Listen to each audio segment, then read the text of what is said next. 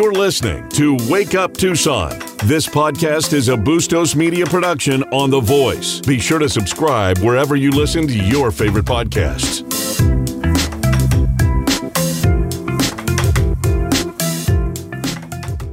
Morning, good morning, good morning, good morning. He ain't touring no more, but you can hear him here every morning at six. Sometimes even before six. Uh, what happened with Poxitani Phil today? Do we know? Punxsutawney. I, I, I do not know that. Let's see. Did he? Is that did that happen yet? Sometimes it's already happened. Let's see what. Uh, happy said. Ground Frauds Day. That's true for my boy Mark Fincham. I gotta I gotta check my emails for Mark and see if he. Let's see. Makes his Groundhog Day. Let's see. All right, we'll see. I don't know. I, I didn't get this is horrible news from Pennsylvania. Thank you. We'll figure it out. Anyway, uh, happy Groundhog's Day to everybody. You're on Wake Up Tucson, 10:30 The Voice, the 33rd annual Groundhog Day show. One of the biggies. A lot of people. This is the one that um, Danny Ekstrom comes out of his hole and listens to the show and says, "Man, love this DeSimone guy." They haven't turned it into a gift giving holiday or a greeting card holiday, so I like it already. Wild and wacky. Uh, Larson will be at the bottom of the hour. U of A hoops. We'll talk about Jedd Fisch recruiting classes, maybe some U of A ticket prices. Review an AFC and uh, NFC championship game. Ignore that NBA basketball exists. Um, what else do we got here today? We have uh, female athletes sounding the alarm about trans athletes in women's sports.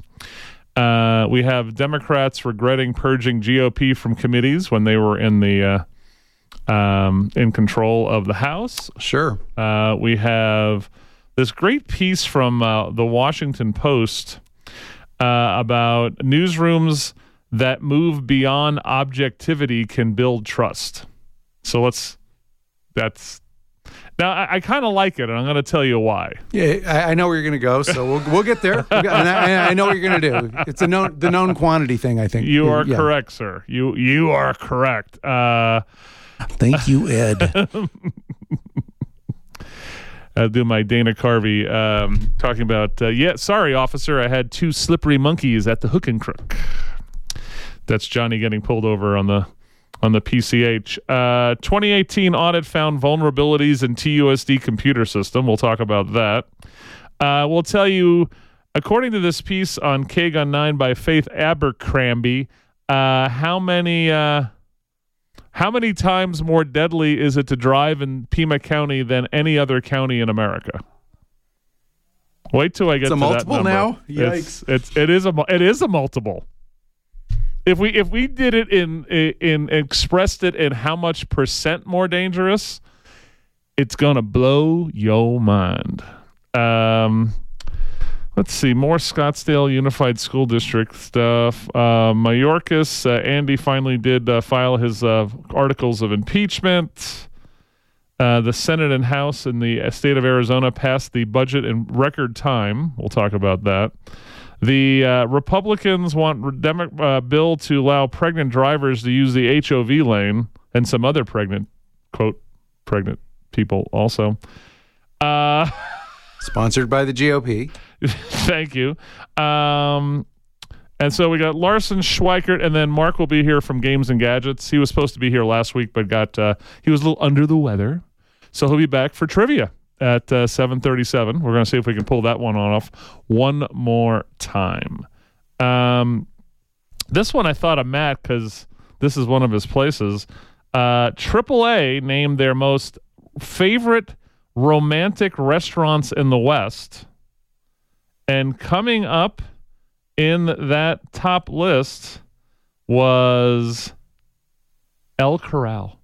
I saw that. Now, again, you, you told me you had a great job at El Corral, great time, and um, the uh, I guess the question is, would you put it in the? Do you does it feel romantic to be inside of El Corral? I was there with my baby, so yeah, like- it was. Okay, By definition, it was Awesome. absolutely. All right. Again, I'm just just saying. I, I, I thought about you when this happened. The other one they have in Arizona was the, of course, the different point of view, which is the one at Tapatio Cliffs which is fine. I mean, it looks at a golf course and some, you know, cruddy looking hills in the back. Never, never been there, but of course, since it's the name of the point, that was the original name. I don't know if it's still called the point anymore. I'm, I'm sure none of them are called the point anymore. But again, old guard, uh, old guard place, right? This one uh, looks like it's. Uh, they still call it the different point of view at the.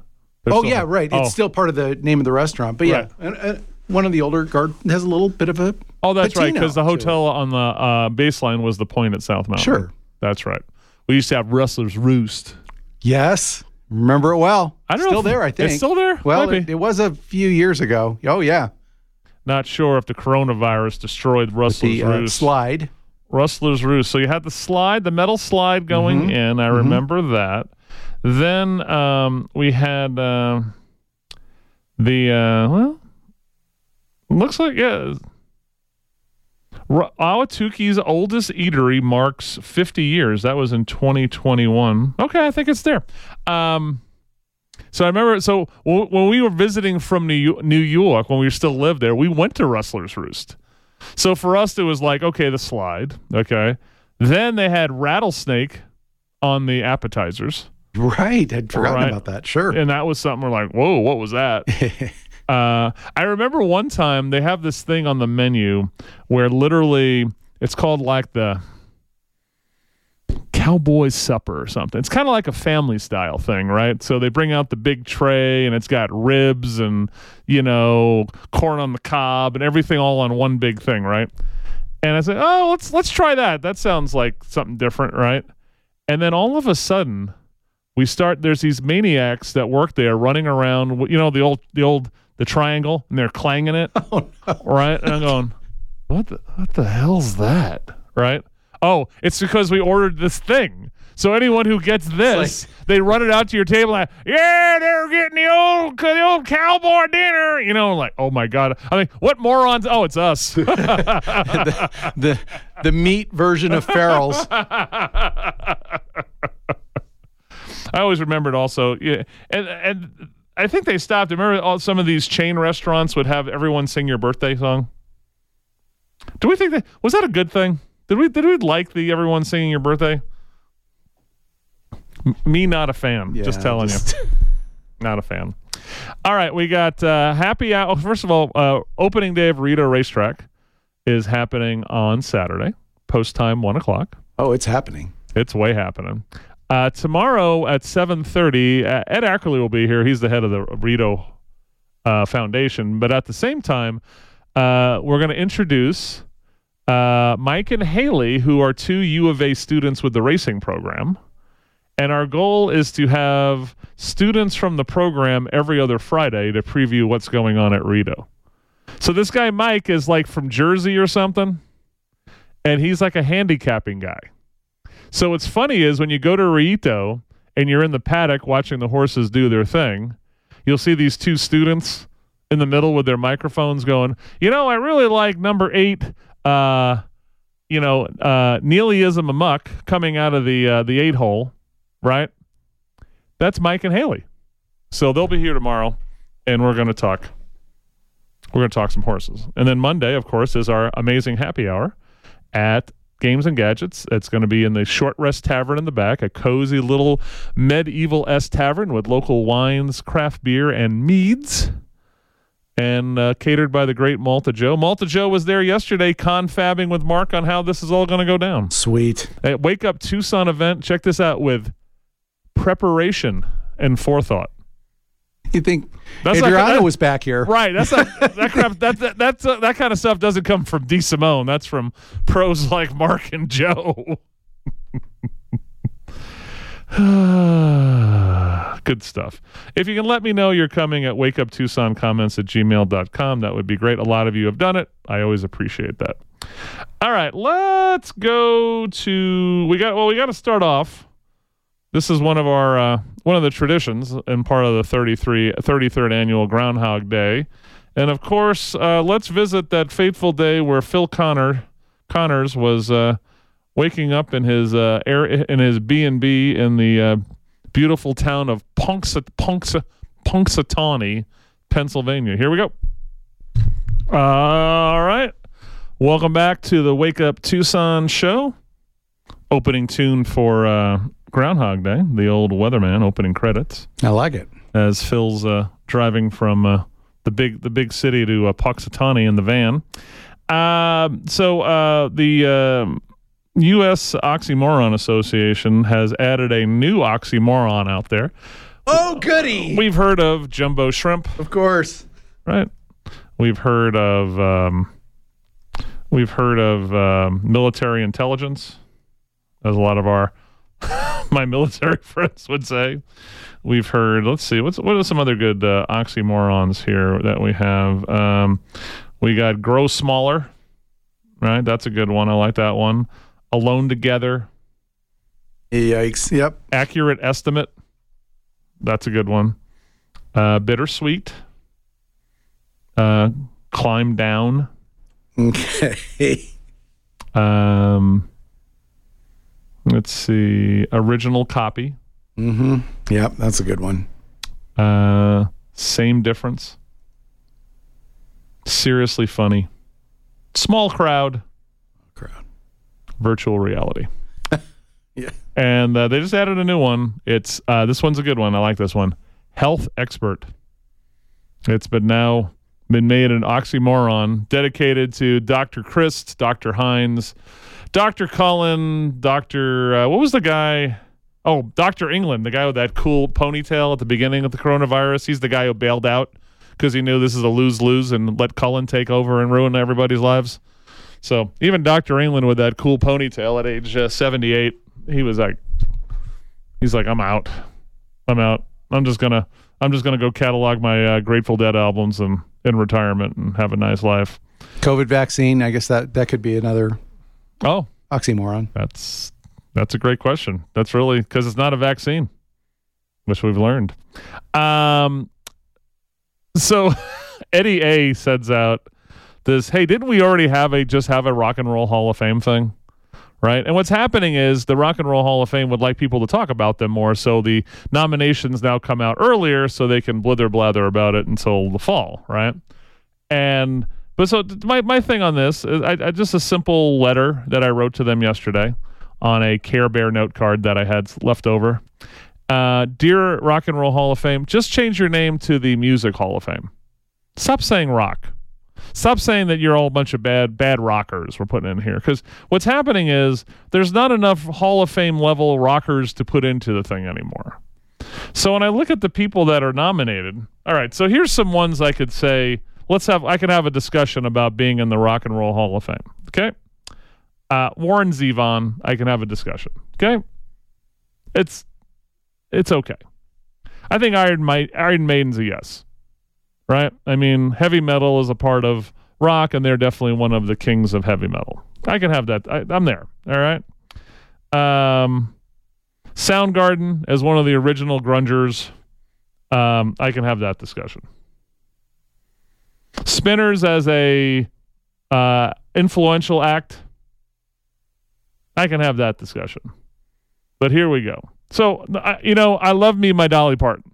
Of But, course. But Dolly Parton should never be in the Rock and Roll Hall of Fame. Let's just cut the crap. Even she thought she shouldn't be in the Rock and I, I'm Roll Hall of actually, Fame. I'm, I'm mildly. I, she's like, I'm sure she's like, I'm 70, whatever. I'm just gonna go do it. But, uh, so you know, Missy Elliott, she's what more pop hip hop, right? I love me my Willie Nelson, right? But Willie's a country act, and Willie's a great songwriter. But I don't think Willie wrote too many rock songs, right? Kate Bush, new wave. Thank God, Stranger Things resurrected her career a little bit here. Eh. I mean, Cyndi Lauper for what? I mean, Cyndi Lauper had what three or four good hits in the '80s. and the rock stations at the time were playing them. They had more of a wide open uh, format, even though the music ro- is The rock pop. stations were not playing Cyndi Lauper in the '80s. Sure. No. When it first came out, She play. Uh, she'd be on. She would never be on KLPX. She'd be on uh, KRQ. She was a KRQ in the '80s. In, Hmm. Okay. in New York, she'd be on Z100. all right. I'm just saying. Yeah, um, I'm gonna. I'm gonna. I'm gonna. I'm gonna agree to disagree. my memory may be fuzzy. This is an oxymoron. Respectfully disagree. No, I'm just kidding. All right. So, uh, s- but anyway, With all due respect, that means here comes the haymaker. George Michael. No. George Michael's a pop act. So anyway, I'm not gonna my thing. Just change the name to the Hall of Music, Hall of Fame, uh, the rock, the, the Music Hall of Fame. Let's do that. Let the stop stop the lie. We're okay with that. Let's get uh, Windows XP in before the sports director calls in. Christopher, what's up? Chris, good morning. I posthumously I want to nominate Burl Ives for the Rock and Roll Hall of Fame. Silver and gold, baby. Silver and gold. Hold on, let me let me let me let, let me talk to the. He's in. He's in. I just I just looked over at the judges. All all seven thumbs up. Cool goatee and everything. you. Silver Thank and you, sir. gold. Silver. Much and thanks. gold. Okay. Okay, Chris. hey, Chris, I want to recommend an article for everybody to read. It's on Yes. technocracy.news, and it's all about the new the new 360 surveillance squad cars that are coming out. And buddy boy, the the the, the magic this stuff can do. I mean, it's eye opening. So my point is, I don't know. I think it's between I don't know who's going to get us first, Skynet or Ed 209 from RoboCop. I don't know. I think Ed 209 might be taking the lead. You know when I You got to check it out. I mean, it's got it has three settings, Chris. It's got low, medium, and high, and it won't even explain the settings. It's got Bliss. It's got all these acronyms for what it can do, facial recognition, and it's 360. Have you pulled it up? I'm looking at it right now. Yeah, it's very. You might want to get someone on to talk about this, but and then you go down in the article, and all of these uh, municipalities are getting it. Sandy, you name it, they're all like chomping at the bit to get these cars. So Yeah. Hundred nine, buddy. It's well, I mean, we, we we just had the James Bond SUV for Pliskin Acres last week, so why would not have self-driving police cars? Will stop for police. I don't know if they're autonomous, Chris, but I'm sure they have the capacity. And then and then the picture at the top, it, it looks like a Pima County sheriff car. I guess they make all the cop cars green now to stay on board with the agenda. The other thing that scares me, I'm trying to remember if it, if it's. I keep thinking if it's. I keep getting if it's General Dynamics or Boston Dynamics. One of those has the. It's that robot that they show and it hops from stair to stair and platform from platform kind of thing. And Yeah. I mean that's your. There's your Ed 209, dude. It's it's coming. So Now they say that one could be fake, Chris, because the scaffolding doesn't move and the thing weighs 800 pounds. Is that called Atlas? I think, or it's got some weird name. ah, so you're you're thinking it's a. That people are saying it's a advanced. uh Advanced uh, animation. Yeah, advanced fakery. Excellent. All right. Well, But it's it's coming. The good work. You- I heard they bulldozed the homeless encampment. It's the word on the street, but I I, w- I haven't been able to verify. it. Well, it's Gem Show week, buddy. You got to you got to bulldoze it now. It'll be back later. Don't worry. Gem Show's over in By the ten way, days. K- killer ABC movie of the week sometime, Chris. Killdozer. It's a great movie. ABC movie of the week was Killdozer. I used to watch the Yeah, Planet. of the, I used to watch the ABC Planet of the Apes movies on those days.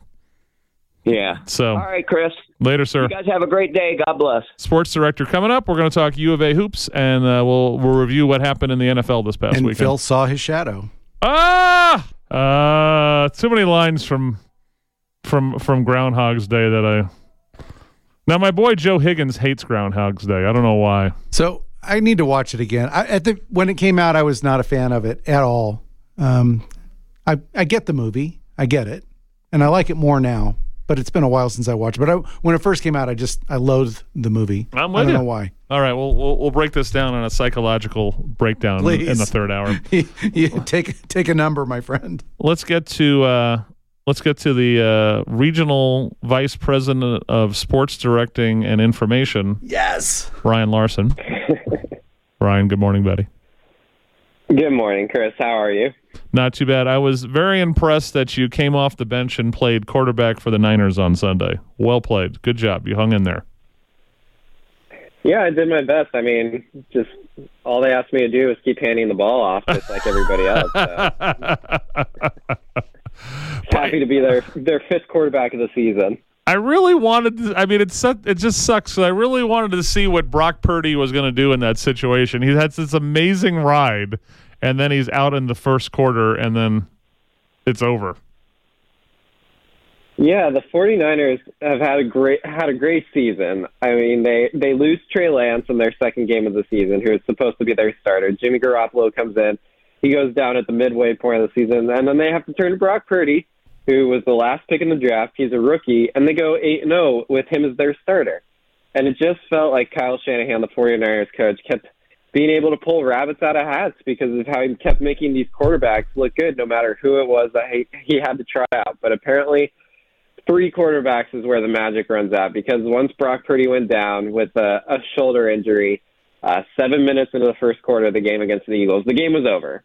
It was over for them. They, the 49ers had to trot out Josh Johnson, who was who has been in the league for a while. He's played on 13 different NFL teams. I couldn't believe that. I, I, I, haven't even heard of him. And then when they were saying he was on 13 different teams, like he must have been third string his entire life. This poor guy. Yeah, exactly. Josh Johnson was not good enough to be the backup for the Broncos this year. That's that's his level of play. The Broncos are terrible at quarterback, and so he he's the 49ers pulled him off the practice squad, put him in as their second stringer, and then just to add a little insult to injury from the football gods, Josh Johnson gets a concussion in the third quarter, goes out, can't so he's out too. So they just have to put Purdy back in, who cannot throw and just have him hand off the ball for the rest of the game. It was just this game. There's not a lot to take away from it. The 49ers had no chance the second Purdy got hurt, just because you, you can't win games in the NFL if you don't have a quarterback. Yep. And when you and Josh Johnson was not great to begin with, but when you have a quarterback who literally cannot throw the ball, I mean, you're not you're not winning that game against the Eagles. You're not winning that game against anybody. So just a tough tough break for the 49ers who just bad break after bad break all season. They've weathered the storm up until this point, but th- this was too much even for them. So now we have the Chiefs Bengals game, which had I think one one bad call for me, and it wasn't the roughing the passer. That I thought that was an obvious roughing the passer, but uh, I, you know the mm-hmm. one the one out the one out of bounds at the end that set him up for the field goal. The late hit, yeah. Yeah, but but since he had two chances to come back uh, down the field and win this thing, and they didn't make it happen either. Yeah, I think you're spot on with that one. There's going to be some a lot of Bengals fans who will gripe about the officiating in this game because a lot of calls went against them, and that's certainly the case. That some of the calls were suspect, but Cincinnati could have won this game against the Chiefs. They had multiple opportunities in the fourth quarter when the game was tied, and they had the ball where they could have driven down the field, scored to take the lead, and essentially put the game away, and they just couldn't do that. And really, what it comes down to is Patrick Mahomes was just he was incredible in this game. Now, if you look at his numbers, they're pretty pretty standard, pretty pedestrian by Mahomes standards anyway. He had 325 yards, two touchdowns. You know, ho hum Patrick Mahomes game. But just uh, when you look at the context of the Chiefs' offense in this game, it's just so incredibly impressive what Mahomes did because the Chiefs they could only run the ball for 42 yards in this game. Mahomes had eight of those yards. So basically, Chiefs running backs counted for 30 yards the top the Chiefs' top three receivers, not named Travis Kelce, so like their actual wide receivers, all got injured in this game. That's true. And so they were down to their they were down to their fourth and fifth string receivers. And then after that, Mahomes is still dealing with a high ankle sprain, which most of the time is a three week recovery minimum. And he's playing on it a week after the injury occurred. And so this was the Chiefs' entire offense was on Mahomes' shoulders. He's doing it injured and he still does enough where he makes enough incredible plays that the Chiefs were able to to score 23 points and win this game. It was all on Mahomes, and that's why this game was just going to be another defining moment in Mahomes' career, just because everything was on his shoulders and he did it while injured, and he did it so well. Just did not make. He had one weird fumble where he basically dropped the ball while he was trying to throw it, but other than that, he didn't make any real mistakes in this game. And so Mahomes got it done while Burrow and the Bengals. Burrow Burrow was good in this game he had a lot of good throws, but he had two interceptions, one of which was a pretty great play by the defense, but one was totally his fault. And then he got sacked a million times because the Bengals offensive line just could not hold up for another week. And he did. So he did get Mahomes sacked. Outplayed Burrow in this game. Yeah, he, he got sacked four times in the first quarter. That's not good. The um the one Mahomes just won the battle. The one call for me that was just bizarre was the one. It was the uh, third down uh, they don't make the Chiefs have the ball. They don't make the they don't make the first down. Right? They're they're already trotting out their punt team to punt, and then the refs like, oh yeah, I blew the whistle. No one, none of you heard it. we're going to redo that. You're like, say what? No one heard that except Yeah. for you. So, so the issue that the NFL faces with officiating in the playoffs is that they try to create these all-star officiating groups where they just supposedly reward their best uh, ref officials by putting them all together to ref these playoff games. And what happens is these crews don't know each other, so they don't have a rhythm down. They don't know how each operates, and it can lead to mistakes like this. Which what happened was it was 39 for the Chiefs. They don't convert it. And so the Bengals think that they are forcing the Chiefs to punt, but apparently an official had been trying to blow the whistle before the play even started, and no one heard it because Arrowhead is like the loudest stadium in the NFL. And the Bengals are livid because the officials decide to just give the Chiefs another chance on fourth on third down, give them third and nine again, even though they ran an entire play. And the Chiefs this time around don't convert it again, but the officials call holding on the Bengals giving the Chiefs, Chiefs a free first down. And so basically, the Chiefs got two chances at third down. They did not convert either, but officiating gave them a first down anyway. And so that's just it was it looked bad from the NFL perspective. I get why they did it, just because no one could hear the play. You don't want to give the Chief, you don't want to run the play, even if you're trying to stop it. And so it, it looked bad for the the Bengals. I'm sure the Bengals are extremely upset still about that. But ultimately, the Bengals had their chances, and they did not convert in this game, and that that's the end result for them. We'll preview Super Bowl next week. Uh, let's talk about Tom Brady. Yes, he retired. We don't have to do a retrospective on his career. We did it the first time he retired. what? Tell me what. So, Right. so he already signed a deal with Fox Sports to do announcing. Is that what happened? Yeah, he signed that deal sometime last year before he retired the first time, where he's going to go and be an announcer for them. The funny thing is, so when Fox signed Brady to, to this deal, the idea was that he was going to become probably their lead game commentator now that they don't have Troy Aikman and Joe Buck. But Fox has stumbled backwards into the best football announcer in the game right now, and Greg Olsen He's very good. Is a former, yeah, he's former a former Panthers tight end, and he's now their lead. He's now their lead commentator because he's excellent. Just makes great calls on the game. Uh, it doesn't just tell you what you can see from watching it, but brings it, real insight into the football game. And everyone loves Greg Olsen, but now Fox kind of has this conundrum where they signed Brady to a lot of money to join their broadcast team, but they actually have someone who's probably going to be better than Brady is if we're being honest. Like just because you're a great quarterback does not mean you're going to be a great commentator. Like Romo's pretty good, but they tried Drew Brees and Drew Brees was terrible, and so they they should just stick with Olsen. But now Fox has this funny little conundrum where they're going to be paying Brady a lot of money either way after signing him to a contract, but people are going to be upset if they get rid of Greg Olsen. But well, anyway, we'll see how that plays out. And then another big thing, NFL. Then we'll go to break. Then we'll do U of A hoops. Is uh, Sean Payton's coming back to coaching uh, for all you uh, long-suffering Broncos fans with your Brock Osweiler T-shirts. Um, so he's coming back for the Broncos, huh? Yeah, Chris. Uh, so, as a long-suffering Broncos fan, I will tell you, I don't have a Brock Osweiler T-shirt, but I'll I'll give you a couple minutes here on my thoughts. So I'll start with the positive. Hold on. Do you have a uh, what's my Florida quarterback that played for you guys? The guy who can't. Uh, um, the the Christian kid. The guy who couldn't throw, who who's left-handed, who, Who, but but he, but he, but he's actually but he actually won you guys a playoff game against the Steelers. Uh, oh, that Tebow guy. Tebow, that's right. Yeah. Demaryius Thomas won that playoff game. I stand by it. Anyway, um, so the positive for the Broncos here is that Payton is a great coach. He's won a Super Bowl. He's known as an offensive mastermind. He's considered a quarterback whisperer because he did great things with Drew Brees. And Russell Wilson is in desperate need of help. He needs a quarterback whisperer because he was terrible this year. And basically, any coach you hire is going to be a massive upgrade over Nathaniel Hackett, who was the worst in-game coach I've ever witnessed in my entire life. So those are the positives for the Broncos. Payton's a good a good coach, but I hate the Broncos process in hiring Sean Payton because I don't think that hiring Sean Payton for the Broncos is going to change anything. And they just gave up a massive haul of draft picks to get him. They gave up a first round pick this year and a second round pick next year for a coach. And yes, Payton is a massive improvement, but they're still playing in a division with Patrick Mahomes and Justin Herbert. And so the only way that this move really works for the Broncos is if Payton can somehow fix Russell Wilson. And maybe just this last season broke me of watching Russell Wilson play quarterback, but I don't think he's fixable by any coach really because Wilson it's well known that he refuses to run his coach's offense. He's going to run the Russell Wilson offense when he plays quarterback, no matter what his coach is trying to Well- do. And I don't know if that's going to change with Sean Payton. I think I, Sean Payton's pretty much a he's a hard ass on things. I think uh, another thing is you guys were crappy enough to get a good draft pick to get a quarterback, so that's where you're at.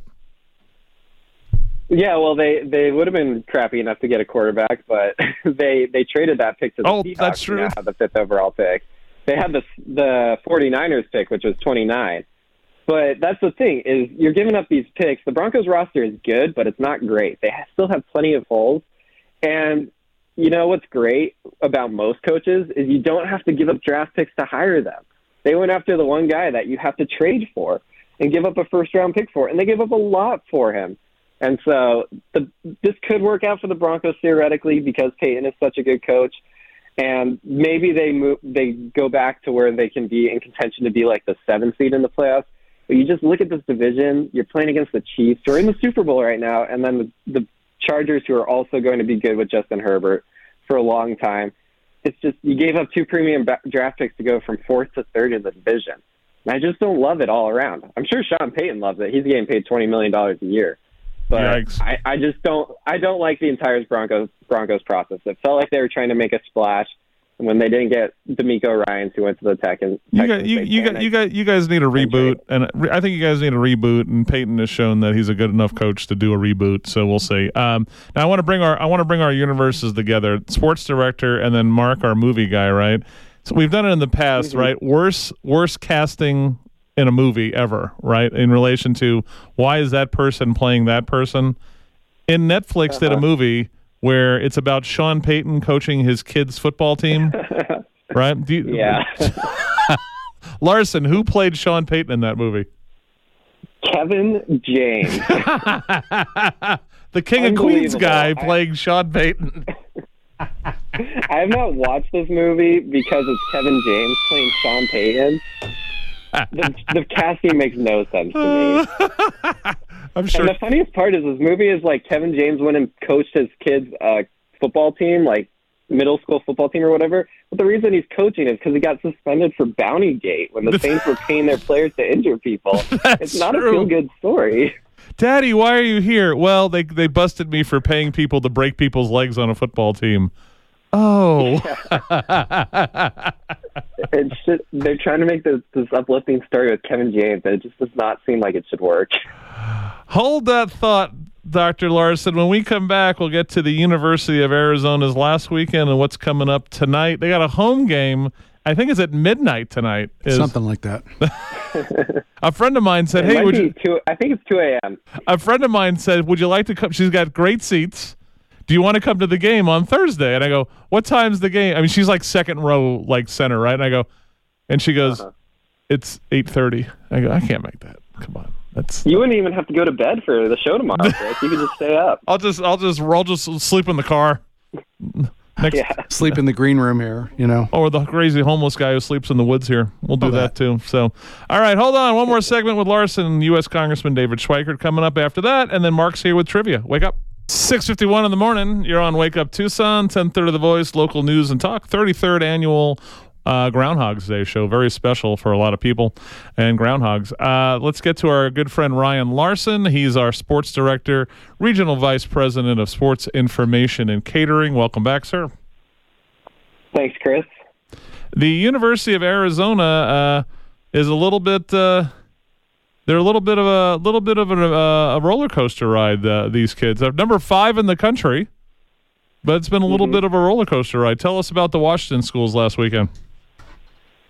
Yeah, it was a it's an interesting week for Arizona, but ultimately, you know, you go two and a, two and zero on the road, and that's a success in the Pac-12. And so the first game against Washington State, Arizona looks pretty poor. They win this game 63 to 58, and while they led the entire game, they were never able to pull away. Their largest lead was 10 points in the second half, but it was generally a lot closer thr- throughout the game. And so Washington Arizona wins this game because Washington State's offense was not good in this game. They barely managed to shoot 32% from the field. The only reason Washington State was able to keep it close and score any points was because they shot 19 free throws. Arizona only shot 6 in this game.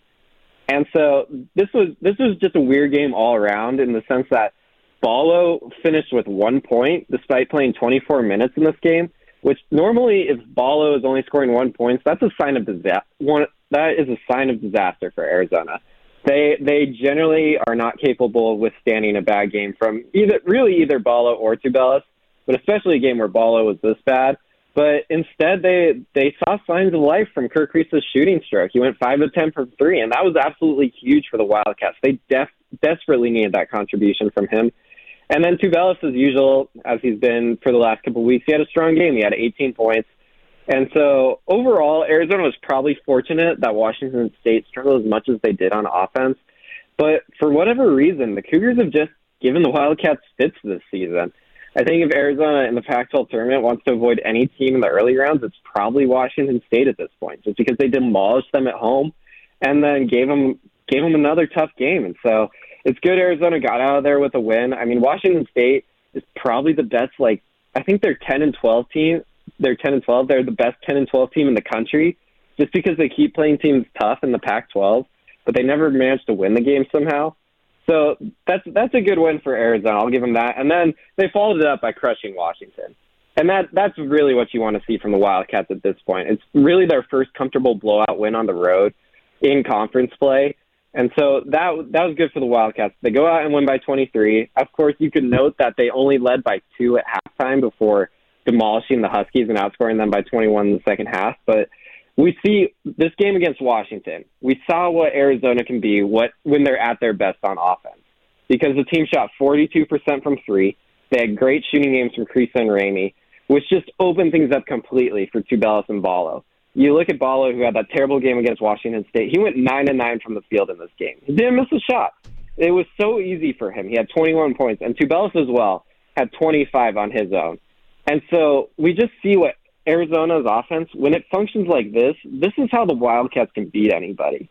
When it comes, when we get to March, this is how the Wildcats are going to have to be a threat. Is if they get actual three point shooting from their guards, if they open up the floor so that Ballo and Tubelis can operate in some space rather than just being having the paint completely clogged, Arizona's offense can function well, and they can they can be threats to beat anybody or to put up 95 on anybody.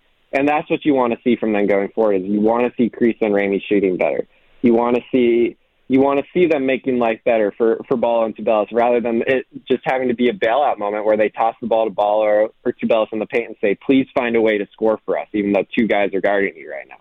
So this was good to see from Arizona as they transition into the Oregon schools this week. So now we have the Oregon schools at home. And of course, the U of A seems to have, you can correct me if I'm wrong, that uh, frustrating ability to play down to their opponents. Is this one of those possible trap weekends that they got to be really careful and go out there and smash these two? So for Oregon State, I would say no, that's not a trap game on Saturday because Oregon State is terrible and they're one of the worst teams in the Pac-12. Even if Arizona plays poorly, they should still win by double digits. Now for Oregon, if we remember less than three weeks ago, Oregon demolished the Wildcats in Eugene. Yep. And in that game, Arizona showed little effort on defense. They got crushed in rebounding, and their own offense struggled against Oregon's physical defense. And so the question for Oregon is they've been the most inconsistent team in the Pac 12. You just look at their last three games that they've played since beating the Wildcats. They lose to Stanford, who is they're worse than Oregon State. They're they're they might be the worst team in the Pac-12 besides Cal. Then they barely beat a Colorado team that's pretty been, been pretty mediocre, and then they demolish Utah in Salt Lake. And Utah before this week was second in the Pac-12. And so this Oregon team, when they play right, when they show effort and they're consistent, they can beat anybody, as we saw when they crushed Arizona. But they also have the capacity to just play the worst game you'll ever see from a team this talented. And so I don't know what we're going to get from Oregon, but we know that the Wildcats against Oregon the first week, they had no answer for Oregon's physicality. And N'Faly Dante, Oregon Center, just crushed them the entire game. And then the guards couldn't keep up with some of the speed that Oregon's guards like Jermaine Couisnard had. And so Arizona needs to come out, and they this is the trap game. They need to, they can't assume because they're at home they're going to win this game. this time around. They need to come out and they need to put in the effort because Oregon can beat them. We've already seen that. And if Oregon plays well, they they can hang with the Wildcats, even if the Wildcats play well too. So this is going to be a tough game. Arizona needs to be ready for it. So, being number five, who are the four teams above us in the uh, in the rankings right now? So the unanimous number one overall right now, that's Purdue. Purdue's number one overall. Number two is uh, uh, shoot, what, the number two team right now that we have in front of Arizona. I just lost my notes on this one, and so ahead of them we have okay Alabama, who just got smoked by Oklahoma. They're down. They're down to number four. They were number two before this week. Number two is Tennessee, who got crushed by Florida last night, and then Houston is number number three, and they just recently lost to Temple. So ahead of Arizona, outside of Purdue, all the other teams ahead of them aren't playing great either. And so there's been a lot of consistency at the top. Purdue deserves to be unanimous number one, but for Arizona, being a one seed and a trip to the Final Four are very much in play still. Because you look at the other teams that have been really good, they they they're still struggling as well. They're losing bad teams right now, and so Arizona could make a run to the point where they they finish the season ranked number two, provided they win out, of course. But you That, know, that was my question, right? So they, they have they have a solid shot Mm-hmm. of being a uh, top seed of a uh, bracket coming up in March, if they don't. Yeah, they absolutely do. And talent wise, they match up with anybody still. When they when they're right, Arizona matches up with any of the other teams in the top five. Awesome, great job as always, sporting director. We'll see you next week for Super Bowl preview. Thanks, Chris. Great talking to you. Looking forward to talking Super Bowl next week. You got it, my friend. Have a good day. You too. U.S. Congressman David Schweikert coming up next. We'll talk about his last two grumpy uh, floor speeches that were just amazing. Wake up.